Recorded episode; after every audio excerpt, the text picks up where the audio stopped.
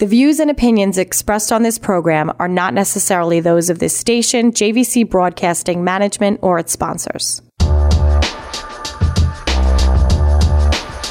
Welcome to Crime and Justice Radio, where we talk all things crime, justice, mayhem, and the courts with expert insiders and legal outcasts. Uh, my name is Aida Leisenring, and I host this awesome show with Bruce Barket. And it it, happy New Year, first of all. Happy haven't, New Year. haven't seen you in a while. Uh, we haven't seen uh, the station in a while. We've been been doing the best of for a couple of weeks. Glad to be back at And- 2023. And today might be a best of that we use some other holiday. We've got this pretty cool guest, uh, Joseph. Joseph Tully, deemed one of California's most controversial and successful defense attorneys, and he's come out with his second book, California State of Collusion. And forget California for a moment. He basically makes a case that sociopaths gravitate towards law enforcement positions. So this includes police officers, correction officers, prosecutors, uh, and judges. He, do, he does a lot more than that. He is irreverent, and what I, I, I described him as, or would, as brutally honest about the system. He's cynical. Uh, he is um, calls it like he sees it, and yeah, he's a criminal defense attorney after my own heart. Sounds like your soulmate. It, it, it, we'll, we'll see. We'll chat with him in a little while and see East Coast to the West Coast. So we'll, maybe we'll open up- up an office in San Francisco. I, I like California to some degree. So, uh, how was your New Year? It was it was great. It was so long ago. Yes, Um, yeah, a while ago. Better than better than than others, I guess. A lot of craziness going on. it- oh.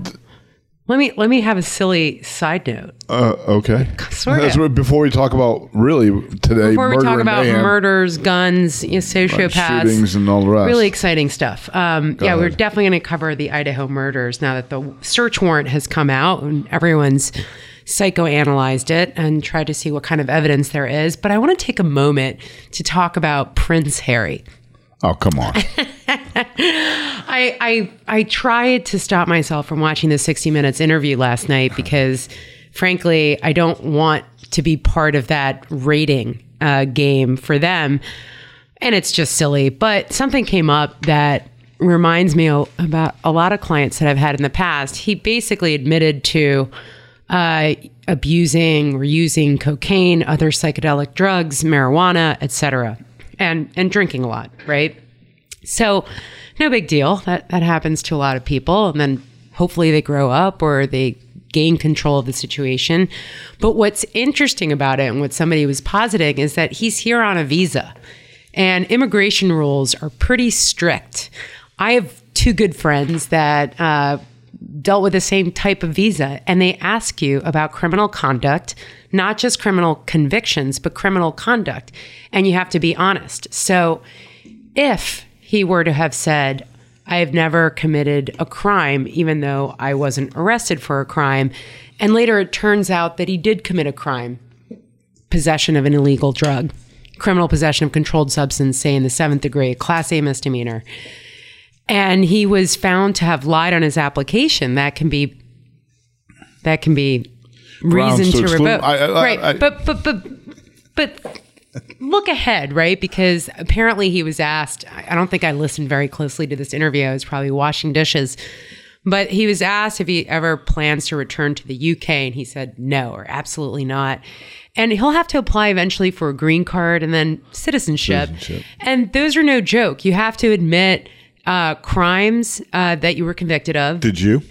Yeah, I did. I mean, I didn't admit crimes I was convicted of because I wasn't convicted of any crimes. And you have to um, allege, you, ha- you basically have to state, like, I, you know, say you killed someone, but you were never caught, caught for it. They ask you whether or not you've committed any Right. crimes or engaged in criminal conduct. Right. So, fine, sure enough, I'm sure a, a vast majority of people that have committed de minimis crimes lie on their application, but usually it's difficult to find out that they've lied. Here, he went on national television and announced his crazy drug use. Uh, and I think some of it was recent, like psychedelics for healing purposes.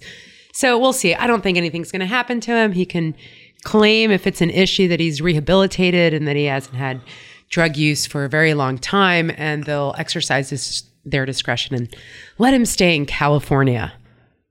Uh, okay. He can stay in California. He can stay wherever he wants. Um, not a big fan of the royal family. Um, don't follow it. Don't care about it um, any more than I care about anybody else's family.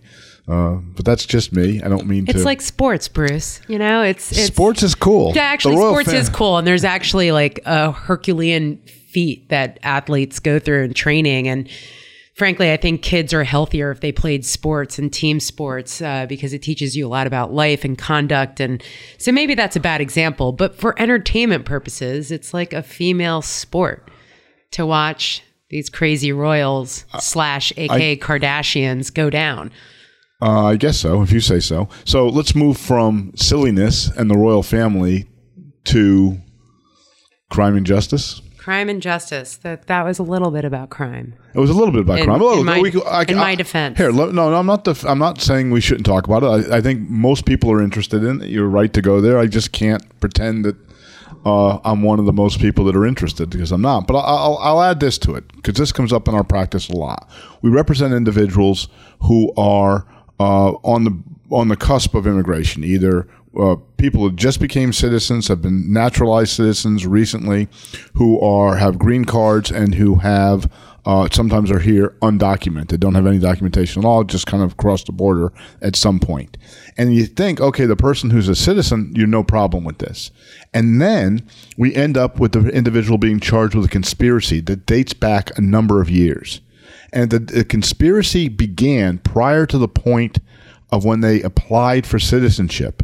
They citizenship can be stripped from them. Right. So your point is actually a great one, leaving aside the the silliness of the royal family. That if you apply for citizenship at a time while you're committing a crime, and They you can revoke it. they can revoke it later, and that's And a it- serious. Good defense lawyer negotiates a plea that does not include. Does not include that. We we that we run into that regularly. You and I have talked about that with prosecutors that they can't have the cons- the conspiracy can't begin that early, or you can't plead to that for just that reason. So it's it's uh it's a valid point.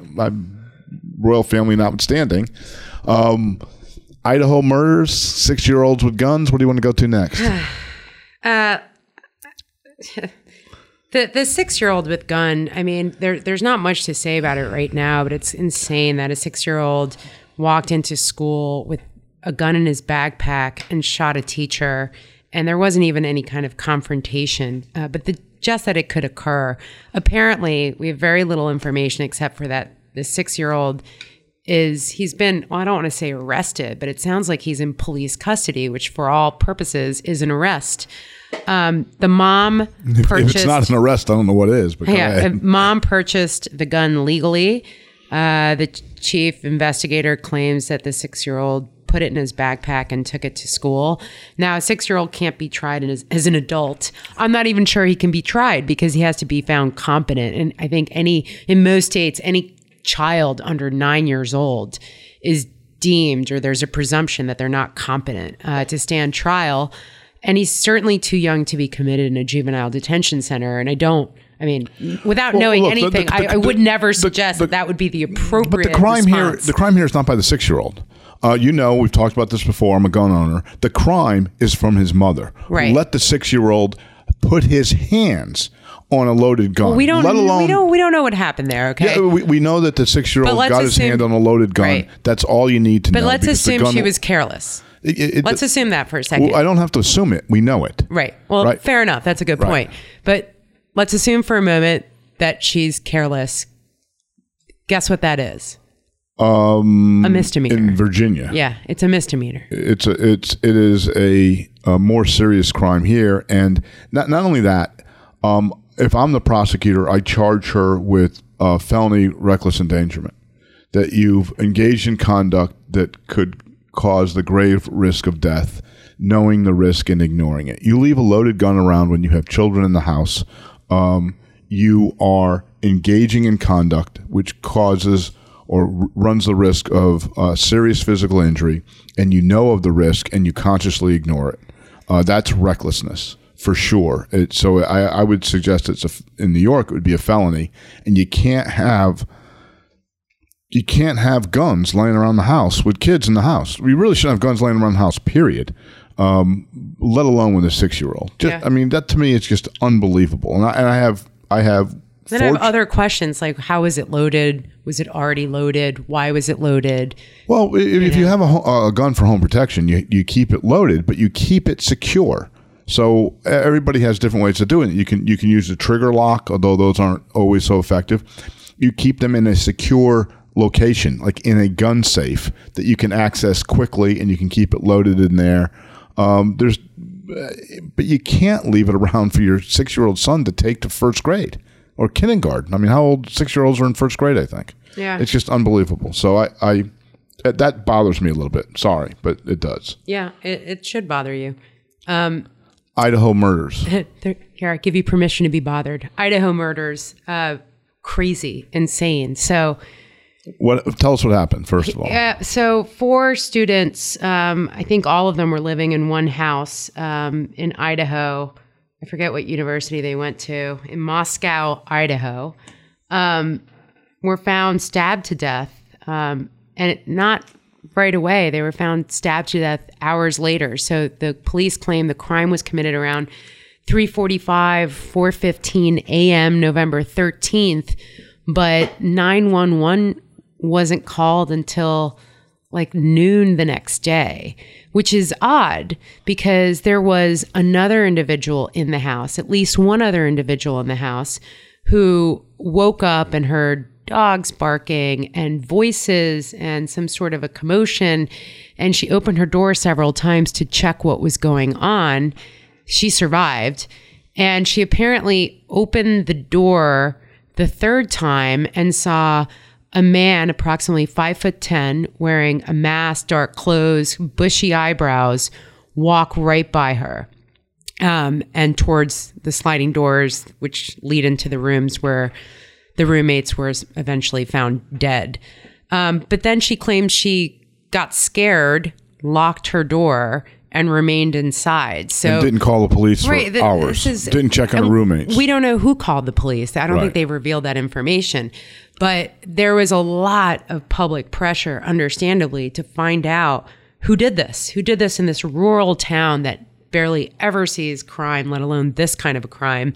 Um, and what was the motive? And why would someone do something like this? And police think they've solved that puzzle. Uh, they arrested an individual by the name of uh, Kohberger, Brian Kohberger, who, bizarre profile. Um, if I was an FBI profiler, he's currently a PhD student in criminology. this is the person that's been arrested. Yes, um, at Washington State University, and uh, he had an, undergraduate degree prior to that in psychology and cloud forensics. He had applied to the Pullman Police Department, and he wrote an essay. Um, and in his essay, he indicated, according to the search warrant, that he had interest in assisting rural law enforcement agencies with how to better collect and analyze technological data in public safety operations. The great irony is apparently they don't need that much help. They figured it out and they got him, assuming he is guilty, but he is presumed innocent. And and Well, yeah. walk us through the evidence if you can. Well, I, I can walk you through some of it because we, we took a look at the uh, uh, the arrest warrant and the affidavit that, that attached to it, which is obviously almost the most in, in interesting parts of these warrants is the affidavit. So what they have is, uh, first of all, they, they kind of found their way to this individual by um, seeing surveillance video around the house at around the time of the murder and murderers. And there was they fig they took surveillance video and they noticed a car, a white Hyundai. Elantra, which they they had to like from looking at the videotape, they figured out what kind of uh, surveillance videos, what kind of car it was. But no license plate because but no license plate. No front license plate. and, and so they, they went looking around for a white Elantra. And then from there, they began to get phone, what we call phone dumps. They got phone numbers that were hitting off the area where the residence took place uh, around the time of the murders. Uh, and the phone number that he used did not, repeat, did not uh, hit on the area where the house was at the time of the murders. And one of the interesting parts of the affidavit is the the officer or detective who's writing it says that's a sign that he turned his phone off and more indication that he's actually guilty. So then they eventually got his phone number and got the phone records for his number. Uh, and the location data for it, and they showed a couple of things that were interesting. One is that at around the time of the murders, he leaves his residence in Washington State, which is close to this uh, Moscow, Idaho, drives towards uh, the residence and uh, goes off the grid for a couple hours around the time of the murder. And then they see it going back to his residence uh, after the murder. And then the next morning, This is the creepy part. he's back, and this time his phone does hit uh, uh, in the area, uh, on, hit on the cell site that covers the area of the murder uh, at about 9.15 in the morning. And that's creepy because that happens, if I'm not mistaken, before the police are called. So nobody knows about it. It's not like, oh, there's this unbelievable murder. Let me go take a look. It's like he was checking in to see if police had been So, called and- and what was going so on. can I heard it tell? A, I'll tell a quick story of a case I had that was a horrific murder. Yeah, but first, I want people to know Okay, that the so- car was registered to him. They Right. found out that this Eventually, man, the, he owns the white Kohberger, Elantra. has a white Elantra. Oh, I'll finish with the evidence and go back to the creepy stories or stories of creepy cases. So, Put a pin in that creepy story, Bruce. so he um, took place right here in Suffolk. It really is a horrible crime. So the, then they did more analysis of his phones, uh, and they found out that on twelve occasions, all but one were in the late evening or early morning hours. His phone is hitting on the tower that covers the area of the murder. Uh, over the course of the months leading up to the actual murders itself. Um, and one time he was pulled over, and there's video footage of him uh, pulled over by a local cop for whatever, and they got his name and registration. The woman that you described, who said she saw something weird, and this is its own strange thing that she doesn't call the police, check on her roommates, or do anything for hours. Uh, she described the individual as being Five foot 10. five foot ten with bushy eyebrows, but otherwise couldn't see And his face. and he's six foot, Thin athletic, thin athletic build, right? Yeah. So he's six foot 175 pounds. Uh, with bushy We're, eyebrows. we're kind of missing the lead on the evidence, though. They found his. Oh, oh, oh, we're getting there. We're getting there. They also found a a, a, a, a, a sheath. What is it? Sheath? Sheath for a knife, and there's DNA on that, and the DNA on that matches DNA that they got from his trash, From his dad's garbage. from his dad's garbage that was dumped at the neighbor's house. So they saw him dumping trash at the neighbor's house, which is odd in and of itself. They got that, and it matched his dad. So they have the familiar DNA through the knife and so forth. Um, but they'll now get a warrant for his DNA, and I think they'll get the one-on-one match that that's his DNA. If it's not, if it's his father's, it becomes even more interesting. Right. Um, but you know, you know, I have to say, and, and I think that really concludes the evidence that's at least public right now with the search warrant. All of it is circumstantial. None of it is direct. And what's interesting with the cell site uh, data information is that uh, many critique it as not being an exact science and not really being able to pinpoint a person's location, but rather, um, you know, potentially up to miles away. And also, if one tower is busy, sometimes it'll ping to a different tower in a different location. So I'm not sure how much that that just helps the rest of the evidence, you know, but it's not uh, on its own. It's not that powerful or impressive. And actually, the fact that a dozen other times previously he was in the area to me might say forget the dna forget everything else that yeah that's why he pinged on that night because he does something during those hours you know he he has a common routine like for doing? example what if i had a kid and i picked him up every day at daycare at this hour right Right, but the- and then there was a murder there and they're like oh aida's phone pinged there and guess what she must have been casing that joint earlier because it pinged there for the last 10 weeks But this is where like he has a right to remain silent. And he doesn't have to say anything or prove it, prove anything. Right. Everybody's going to say, "Well, what the hell were you doing there for all those times?" At Right. Well, his- late evening, early his morning hours. lawyer has come out with a pretty strong, bold, innocent statement saying he looks forward to being exonerated. We really don't know. I mean, could he be a sociopath? Could, could he be a sociopath as our guest, uh, Mr. Tully, who who writes a book, you know, making a case that sociopaths gravitate towards law enforcement positions. Uh, Kohberger here had applied for a position as a police officer and uh, was studying criminology. And I guess my last question is Does anyone get away with murder anymore? I, I, oh, I th- I- well, remember we had a guest on um, about a year ago who said a lot of people get away with murder. Oh, that's true. Right? We had the, the Murder Inc. person or whatever. uh, But if you want to learn, Uh, look, I don't know if he did it or he didn't do it. I, I know that people are fascinated. One of our paralegals wrote to me and said, "Can we possibly get this case? I can't wait to see it. I want to be a part of it." I'm, I'm like, no, no, from- wait, there's going to be more evidence, people.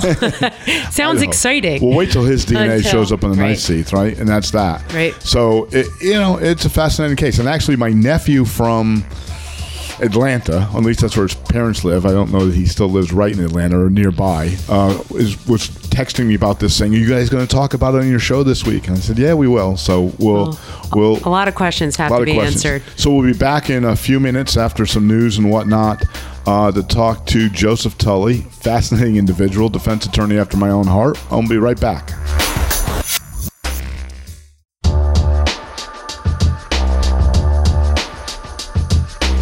Welcome back to Crime and Justice Radio. My name is Aida Leisenring, and I'm here with Bruce Barket. And we've got Joseph Tully on the line. Joseph Tully is one of the leading criminal defense lawyers and civil rights attorneys in California. He's been deemed California's most controversial and successful criminal defense and civil rights lawyers. Um, he founded and leads the San Francisco Bay Area criminal and civil rights law firm Tully and Weiss. And his work has included high stakes felony cases from capital murder to high profile drug trials and tons of white collar defense.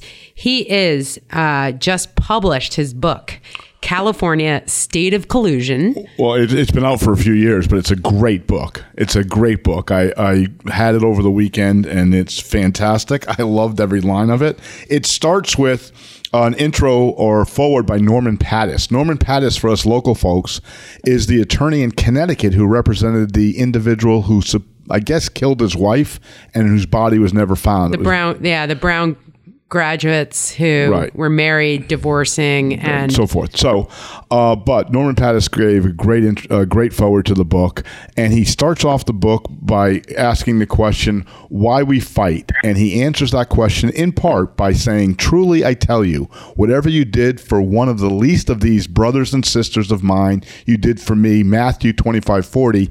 Mr. Tully, Joseph, are you on the line? I am, yes, sir. great book. Loved loved reading about it and loved the uh, loved the tone. Um, in our promotions for this, I described you as brutally honest and somewhat cynical. Is that fair? Uh, yes, yeah. I think brutally honest. Um, I think I'm. I'm. Uh, you know, I, I try not to be cynical. There's just um, our our our criminal justice system is in need of a lot of repair, and um, I certainly did not pull my punches. No. Well, it, it- well, here's here's part of the punch. One of the punches that you didn't pull. The sad truth is that before you are arrested, and you say in California, but really the book is uh, uniformed. It, could be applied anywhere. Certainly here in New York. Anywhere, yeah. uh, you are already screwed. More likely than not, the system, the state, and the players have all colluded to rig the machine and ruin your life before you're even booked. Explain. Uh, you know, it, it's that for the last, you know, so many decades, um, our rights have been eviscerated by appellate courts, and um, politicians have all run on "get tough on crime, get tough on crime, get tough on crime," which you know, every, everybody wants to be free from crime, and everybody should be free from violence. But when all you focus on is fear in society and in giving into fear, um, and you you create more and more and more laws, um, then the system is going to uh, entangle more and more people.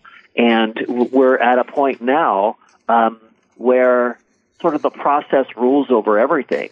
Um, we, you know, judges like convictions because it, it helps them. Prosecutors like convictions cops like convictions and you know criminal defense attorneys are out there every day standing in front of the the train that wants to just railroad everybody.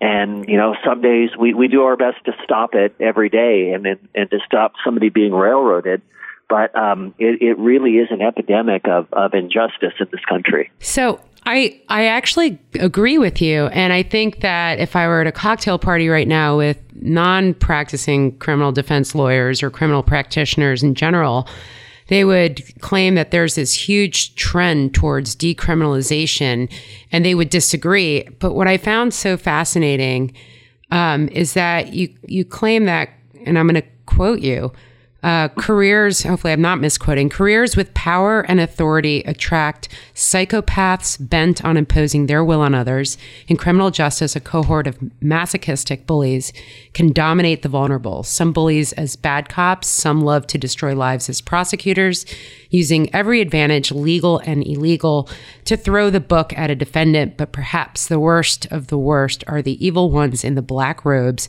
who impose their twisted views on and systematically demean our laws and constitution. Uh, uh before he comments on that, I know we have at least one judge listening, uh, and probably uh, many. Not others. him. He's the only He's one. Good guy. Say hello to Barney for me. Sorry. Go ahead, Joe. No, no, that that's a very valid point, and, and thank you for giving me the opportunity to address that. So, there are good police officers, there are good prosecutors, there are good judges and those good people involved in, in that side of law enforcement, on that side of the fence, the good ones are some of the the best people, if not the most incredible people you will ever meet in your life. However, the main um, court, sort of culture within a, a law enforcement office isn't the good guys, isn't like the the you know the Eagle Scouts who grew up and became um, you know police officers. The the the dominant culture are sort of the bad apples you know, and the good people who have a conscience who want to speak out don't have that power. And right. so what I want to do is is give those good people um, you know, a voice and give them some power so that when they speak up and say, "Hey, look, this is the wrong way to do things. We need to do things like this." Um, that, that that that we can gradually start to change the culture. Um, and and the same applies with prosecutors. A good prosecutor is you know just a, an amazing person. Judges, um, you know, they're to to judge is almost between halfway between you know uh, being a human and and God. No one is supposed to judge others, right? And so when someone puts on a black robe, um, they really take a whole lot on their shoulders and to me, the term judge is one of the most honorable things that you could call someone. I don't usually say the, the word your honor in court. It doesn't mean anything to me. But when I say judge, I'm acknowledging that someone is giving up that, that human side of themselves to ascend to this higher level and to hold themselves to very high standards in order to achieve fairness and justice. But it's the same thing um, that that I would say about law enforcement and with prosecutors is the dominant culture with with judges on the bench isn't um, aren't the the kind of people who are really driven by justice and fairness. You know, um, a, a lot of judges are ex prosecutors and they're politicians. And um, people don't like lawyers and they don't like politicians, and that's what a judge is. So, again, um, I, I would just encourage everybody if you have time, go sit in a criminal justice courtroom where people do motions. And you'll see defense attorneys lose motion after motion after motion after motion after motion. And when criminal defense attorneys lose motions, our rights go away for everyone.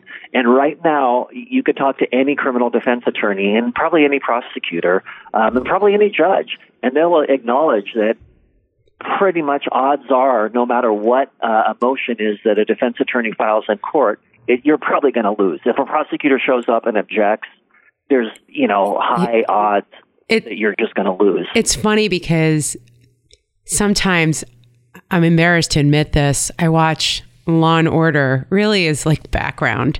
And it always amuses me so much when the defense lawyer comes in and they like slam the motion on the judge's desk and then Mariska Yeah, that's Hargitay, or whatever her name works. is, like the police and the DA is like, oh no, they filed a motion to dismiss. And it makes me giggle inside because I'm like, we never win that. Like, we rarely win those. Like, it, at no point is a prosecutor threatened when we file a motion. Well- um, sometimes. Well, I mean, no, but yeah, yeah. look, I, look, and I say this to clients that you know I've uh, we've been fortunate to have gotten a number of acquittals over the, the decades that I've been trying cases, uh, but I can count on a couple of hands the number of times motions to suppress or motions to dismiss have been granted. Those are rarer than acquittals, which tells you something. Yeah, which tells you something. Yeah, I mean, if, if you're getting acquittals at a high rate, you probably know the law. You're probably, I hope so. Say that again. I hope so. Right.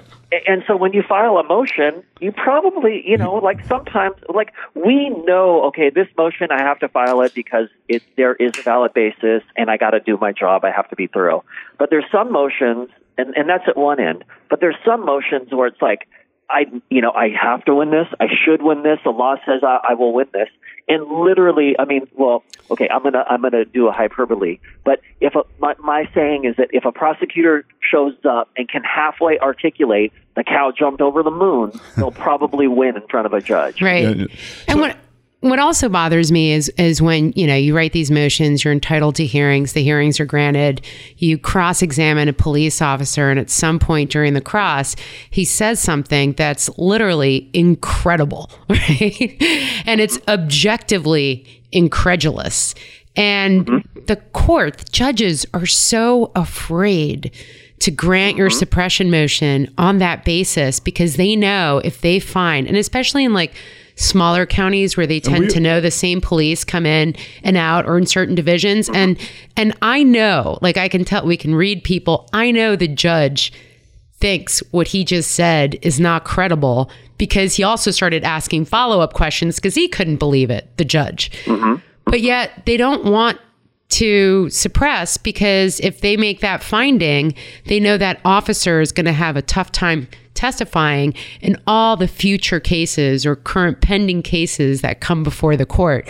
And they don't want to screw over the prosecutor or screw over, you know, uh, the They're police per- department. Perfectly willing to screw over the defendant whose whose rights Exactly. were violated or so forth. Yeah, but well, yeah. Let me let me add two more layers on that. Okay, the, number one, um, if if a if a judge goes against a prosecutor, like if you if the judge angers a prosecutor, a, a prosecuting uh, office can start. Um, we call it point six in California, which is like getting rid of a judge uh, because you believe that they're biased. You don't have to have a reason for it, and they can make a judge's life miserable. And number two, can a judge win reelection without um, Endorsement from the police and the prosecutors.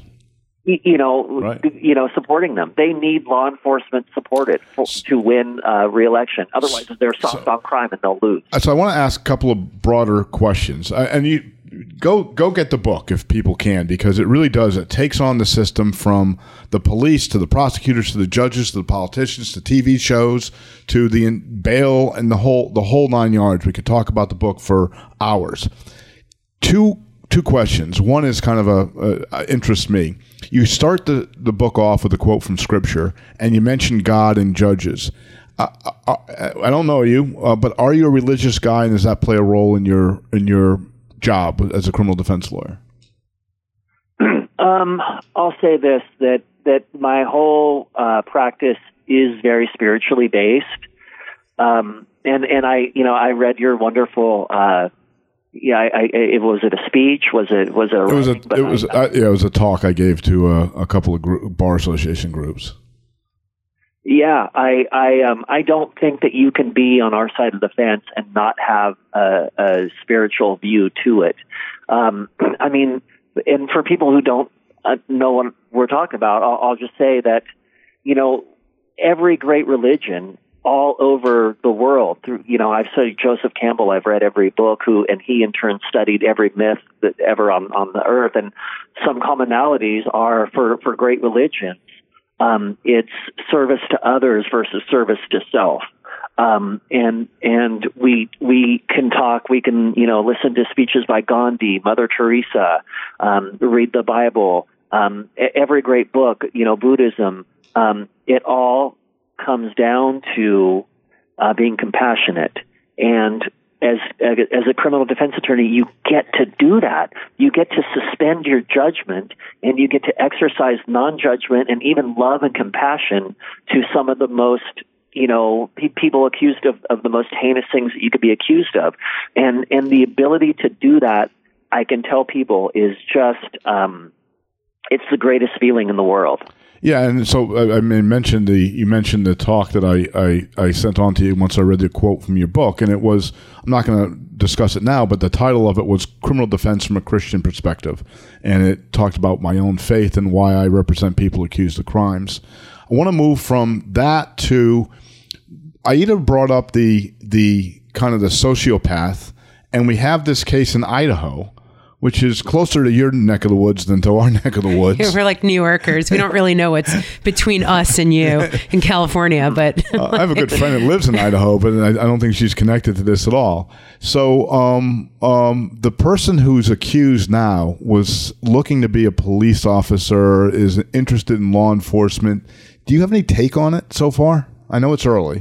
Uh, uh, well, um, I do. Uh, a lot of people were really shocked that somebody who was studying criminal justice could be accused of such heinous crimes. But um, as I, I, cite in my book, um, sociopaths are attracted to positions of power, and that includes uh, law enforcement. Um, there's a 2013 um, study where uh, researchers asked um, career criminals what they wanted to be when they you know, when they were young. And uh, many of them reported that they wanted to be police officers and they were attracted by, you know, the, the uniform, the badge, the gun, a fast police car. You could speed when you wanted to, um, catching and pursuing bad guys. But it all has to do with exercising power over someone. And so I wasn't surprised at all that someone, um, you know, a PhD candidate, no less, in, in criminal justice, you know, could be um, considered to be a, a, suspect in these horrific crimes. It, it actually comports with, with my knowledge, what I know. Uh, you know, sociopaths are attracted to positions of power. And the it, it is early on in this, and having read the warrant, it, there doesn't. A friend of mine, judge who shall remain nameless, remain nameless, uh, actually sent me a text saying, "Hey, talk about why. Why did this, Why do you think this person did this?" And that was the one part when you read the warrant, you look at the reports. Other than he just wanted to participate in some murders, there's no hint of a motive here. Uh, correct. Other than I, I do kind of see, um, you know, there's kind of a I, I I know it's within the criminal defense community. Like if you work with a psychiatrist or you know psychologist, a lot of times they're a little bit wacky. And I just I you know I don't I think it's pretty common in society that some of the more unique people among us or kind of eccentric people um, you know have psychology and psychiatry backgrounds, and it's almost like people think that. Um, that they pursue that because they want to understand themselves. And so the the fact that he at first got a degree in psychology, maybe he's trying to understand why he has these urges or these impulses, and then to get into to criminology, um, he's sort of maybe still pursuing that why am i having these thoughts of, of hurting other people? I do i do think that could be an explanation. Yeah it's it's it's weird because you know people again, lay people look at what we do and they assume that we're basically hanging out day after day with total psychopaths and sociopaths that have committed egregious crimes. And when you actually practice, you realize that a lot of a, a, lot a lot of people that you come across are actually really good people have a tremendous amount of mitigation suffered some serious traumas throughout their life didn't take care of the traumas developed compulsions, uh, you know, in which they would react in high stress situations the wrong way, despite maybe overcoming what they thought were challenges and being successful in life. So there's a lot to it. But every every now and then, and I think those times are actually quite rare in the practice of criminal defense, you will come across someone that is you know, to your knowledge, a, a, sociopath or a psychopath, and it they're not crazy enough, and I mean like schizophrenia, in that they um, weren't criminally responsible for the crime. You know, that's a that's a whole other class. It's just somewhere in between, like high functioning uh, people in society, potentially even charming, um, marked with some very sophisticated mental illness that got them to a place to commit a heinous crime, not have any remorse or not demonstrate, show remorse for it, maybe be in denial, and then maybe even dream of winning and beating the case. That is rare, but it's out there. And look, one other, we only have a, a little bit of time left, unfortunately, because there's a, I wrote down a number of things I wanted to chat with you about bail and the conditions in prison. And you, you, you actually spent a good amount of time talking about how abusive jail guards are, and you refer to this study that was done uh, when you have students pretending to be inmates and pretending to be guards, and they had to abandon the study because the students pretending to be guards were so cruel to the student to the students pretending to be prisoners that it was causing real harm. Um, mm-hmm. But you, you also talk about the media portrayal of this, and I look. I'm I bet you I'm older than you. I um, I'm certainly older than Aida. Um, I've been doing this for a while. I remember Perry Mason and the heroes when I grew up were the uh, criminal defense attorneys. You, you, talk about the media and how saturated it is now with kind of glorification of um, police. And we have about 50 seconds to do that. Uh, sure. Um, I, I mean, if you look at the programming schedule for most of the major networks, if you were to broadly um, lump it in, it would all be under the executive branch, which is some kind of law enforcement. And they're always portrayed as the good guys and, and who are out to catch the bad guys. And that's what we focus on. And there's even, I cite instances in my book where the FBI is paying money to the production companies so that the so that law enforcement gets a good portrayal. Wow. And that's been going on for decades. I didn't know look, that. Look, Joe, we, we have to run. Thanks very much for coming on the show. Uh, appreciate it. I wish that we lived closer because you and I could have a beer. I bet we'd get along great. If you're ever in New York, please look us up. We're always happy to, to meet uh, new people. And if we're out there, we'll give you a call. Sounds great. Thank you so much for having me. Talk to you next week on Crime and Justice Radio. Bye. The views and opinions expressed on this program are not necessarily those of this station, JVC Broadcasting Management, or its sponsors.